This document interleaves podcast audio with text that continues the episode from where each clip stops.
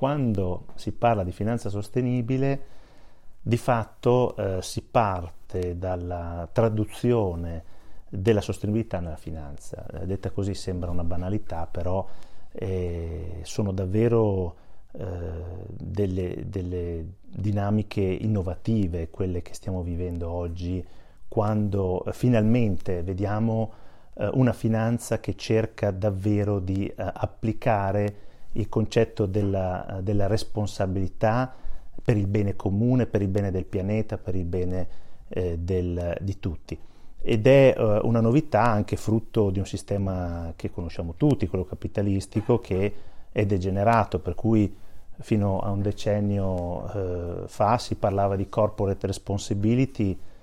come se fosse una medicina di una degenerazione piuttosto avanzata. Eh, oggi abbiamo capito che la corporate responsibility non basta più, eh, bisogna davvero fare una, un passo più coraggioso, eh, si usa il termine sostenibilità per dare un senso di impatto un po' più forte. Per cui ecco, oggi la finanza sostenibile è la traduzione di un bisogno, prima di tutto. Eh, in molti settori, in molti, a molti livelli, ehm, anche a livello economico, è stata ormai maturata la consapevolezza che bisogna fare qualche cosa per rispondere a tutta una serie di disequilibri anche di natura ambientale, anche di natura sociale, di natura culturale oltre che eh, economica, perché poi tutti questi disequilibri hanno delle forti conseguenze di natura economica. Non lo diciamo noi di BDO, non lo dicono soltanto i professori e gli accademici, ormai è risaputo eh, che i principali rischi che impattano eh, sul, eh, sul business di tutti i settori a livello globale sono di natura ambientale. Lo dice il World Economic Forum quando eh, rappresenta la matrice eh, dei rischi globali e eh, posiziona in alto a destra i disastri ambientali, il rischio di fallimento delle mitigazioni, le crisi idriche, le crisi legate a, alle, ai fenomeni migratori, i disastri naturali, sono tutti elementi che troviamo nella matrice dei rischi del World Economic Forum in alto a destra e sono tutti di natura ambientale e sociale tranne uno che è eh, la cyber security. Allora, cosa succede? Che la finanza si rende conto perfettamente che a un livello di rischio corrisponde un livello di rendimento e di conseguenza per avere un rendimento migliore la finanza investe laddove il rischio viene gestito o mitigato o addirittura annullato. Questo è quello che sta avvenendo. La finanza sostenibile nasce per una questione estremamente eh, ragionevole di investimento che possa portare ad un livello di rendimento superiore laddove c'è un rischio inferiore e soprattutto eh, sposta eh, notevolmente eh, la valutazione di breve termine ad una eh, valutazione di medio-lunga. Quindi la speculazione viene progressivamente abbandonata, almeno è quello che ci auguriamo, ma devo dire che i numeri lo confermano, perché oggi abbiamo delle, delle cifre interessantissime che ci dicono che l'85% eh, sono gli investitori istituzionali italiani ad aver integrato i criteri ESG nella propria strategia di portafoglio, che eh, il premio di rendimento medio cumulato di un investimento ESG, laddove per ESG si intende veramente social governance, cioè investimenti che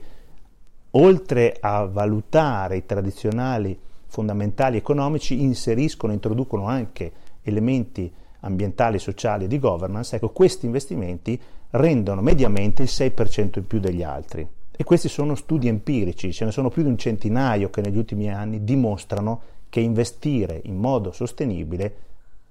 porta a un risultato economico migliore, porta a un rendimento maggiore. Ed è per questo che i fondi socialmente responsabili in Italia oggi sono 288 con 938 classi di investimento. Tutti numeri eh, impressionanti. Eh, gli asset investiti con criteri ESG a livello globale superano oggi i 30 miliardi di dollari. E, e quando si parla di finanza sostenibile, eh, però bisogna, bisogna tener conto del fatto che ci sono tanti modi di fare finanza sostenibile. Eh, la classificazione europea del, degli investimenti sostenibili e responsabili prevede almeno sette categorie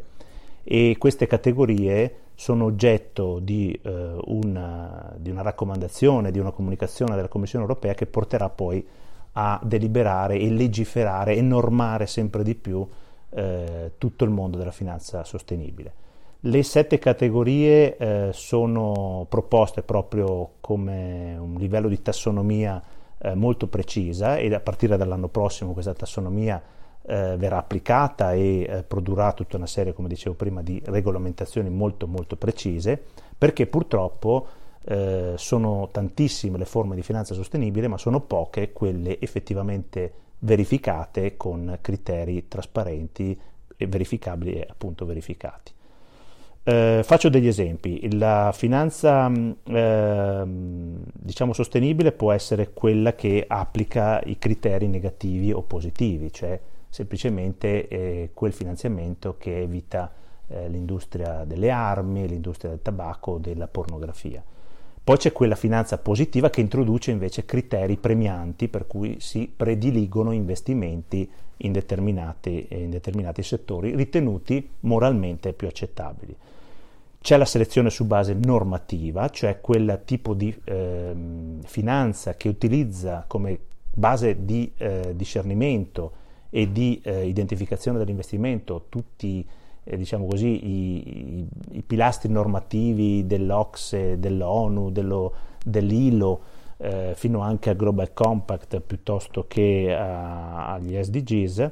e li utilizzano effettivamente come, eh, come criterio di investimento. Così come ci sono eh, forme di finanza sostenibile legate all'attivismo finanziario. È interessante il fatto che molti fondi oggi partecipano alle assemblee e eh, votano oppure chiedono in, eh, in forma diretta come azionisti eh, la uh, spiegazione o la, la responsabilità o, o, gli impegni del, dei soggetti, diciamo così, ehm,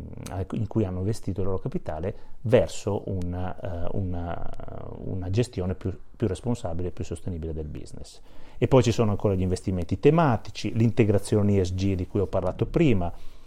i best in class, per esempio, ecco, la logica del best in class viene applicata dal Dow Jones Sustainability Index, il quale individua tra le più grandi aziende capitalizzate quelle che appunto è, sono best in class, ovvero eh, sono le migliori per settore. E devo dire che eh, in Italia sono, sono, davvero tante le aziende quotate di grande dimensione che si ritrovano best in class o comunque molto ben posizionate all'interno degli, dei panieri eh, che prevedono questa, questo tipo di investimento e, sono anche, diciamo così, ben posizionate perché, perché abbiamo una, una, una, cultura storica di, di, di economia aziendale che, che, davvero ha sempre eh, portato ad avere attenzione eh, al, al, sociale, all'ambiente e, e, e al senso profondo eh, del, dell'essere organizzazione che opera per, per, il bene dell'uomo e del territorio. Quindi di fatto la nostra cultura di impresa dalle, dalle origini, dai tempi, io credo, dei comuni, quando i lanaioli di Firenze costruivano eh, il Duomo, eh, di fatto eh, sono presenti le componenti eh, di, di, natura sociale, culturale, ambientale nella nostra economia. Ecco, da allora noi abbiamo portato avanti questa attenzione e devo dire che eh, questa attenzione oggi ci viene riconosciuta anche a livello internazionale. Potremmo anche fare di più perché la dimensione culturale non è ancora ben valorizzata e a me piace pensare che quando si parla di sostenibilità eh, non sia sufficiente eh, riconoscerla nella dimensione economica, sociale e ambientale, ma dovrebbero essere inserite anche delle caratteristiche di natura culturale eh, che valorizzino proprio il bello eh, che eh, fa parte un po' della nostra cultura. E poi è giusto ricordare tra le varie forme di investimento di finanza sostenibile anche eh, l'impact investing. Questa forma di, di finanziamenti l'ho volutamente lasciata per ultima perché eh, secondo me rappresenta quella che nei prossimi anni avrà lo sviluppo maggiore. Il finanziamento di impatto eh, si applica di fatto a tutte le logiche di investimento. Eh, perché? Perché ehm, è, legato all'esigenza di comprendere eh, non soltanto eh, l'output eh, generato da una determinata azione, ma anche l'outcome e quindi eh, spinge a comprendere anche l'impatto indiretto o addirittura indotto di un investimento. Ecco, queste forme di investimento esistono, addirittura in Italia oggi eh, sono nati i primi fondi impact, riconosciuti anche dalla Banca d'Italia, abbiamo avuto la fortuna come BDO di assistere anche eh, due di questi fondi fin dall'inizio nella loro costituzione e sono fondi che eh, deliberatamente selezionano gli investimenti proprio eh, in base alla capacità di remunerazione che questi investimenti possono dare, ma anche in base all'impatto sociale e ambientale o addirittura culturale che eh, questi investimenti generano, considerandoli come parte della creazione di valore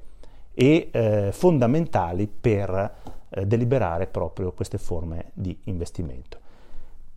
Ecco, voi potete capire che sostanzialmente tutta, eh, tutte queste eh, caratteristiche della finanza sostenibile sono, sono tante, sono numerose e eh, di fatto sono basate tutte su un concetto, eh, potrei dire anche piuttosto semplice, perché eh, ogni investimento responsabile di fatto può essere eh, ritenuto finanza sostenibile. E quei fondi, quei gestori di, di asset management che eh, operano in modo responsabile di fatto fanno finanza sostenibile. Ed è il motivo per cui tanti operatori anche in Italia si ritrovano ad avere dei prodotti, chiamiamoli così, dei panieri di investimento sostenibile per il semplice fatto di aver fatto degli investimenti con ragionevolezza, con oculatezza, con una visione di medio termine che eh, racchiude eh, proprio tutte le caratteristiche del buon senso e eh, dell'impatto positivo che un investimento eh, dovrebbe sempre generare. Ecco, noi ci auguriamo che eh, sempre di più ci sia questa attenzione al medio-lungo termine, all'impatto positivo che non è limitato alla creazione di, eh, di una remunerazione, ma che deve guardare proprio alla creazione di valore a 360 gradi, sotto il profilo economico, quello ambientale, quello sociale e anche quello culturale. What if you could have a career where the opportunities are as vast as our nation, where it's not about mission statements, but a shared mission? At U.S. Customs and Border Protection, we go beyond to protect more than borders from ship to shore, air to ground, cities to local communities. CBP agents and officers are keeping people safe. Join U.S. Customs and Border Protection and go beyond for something far greater than yourself. Learn more at cbp.gov/careers.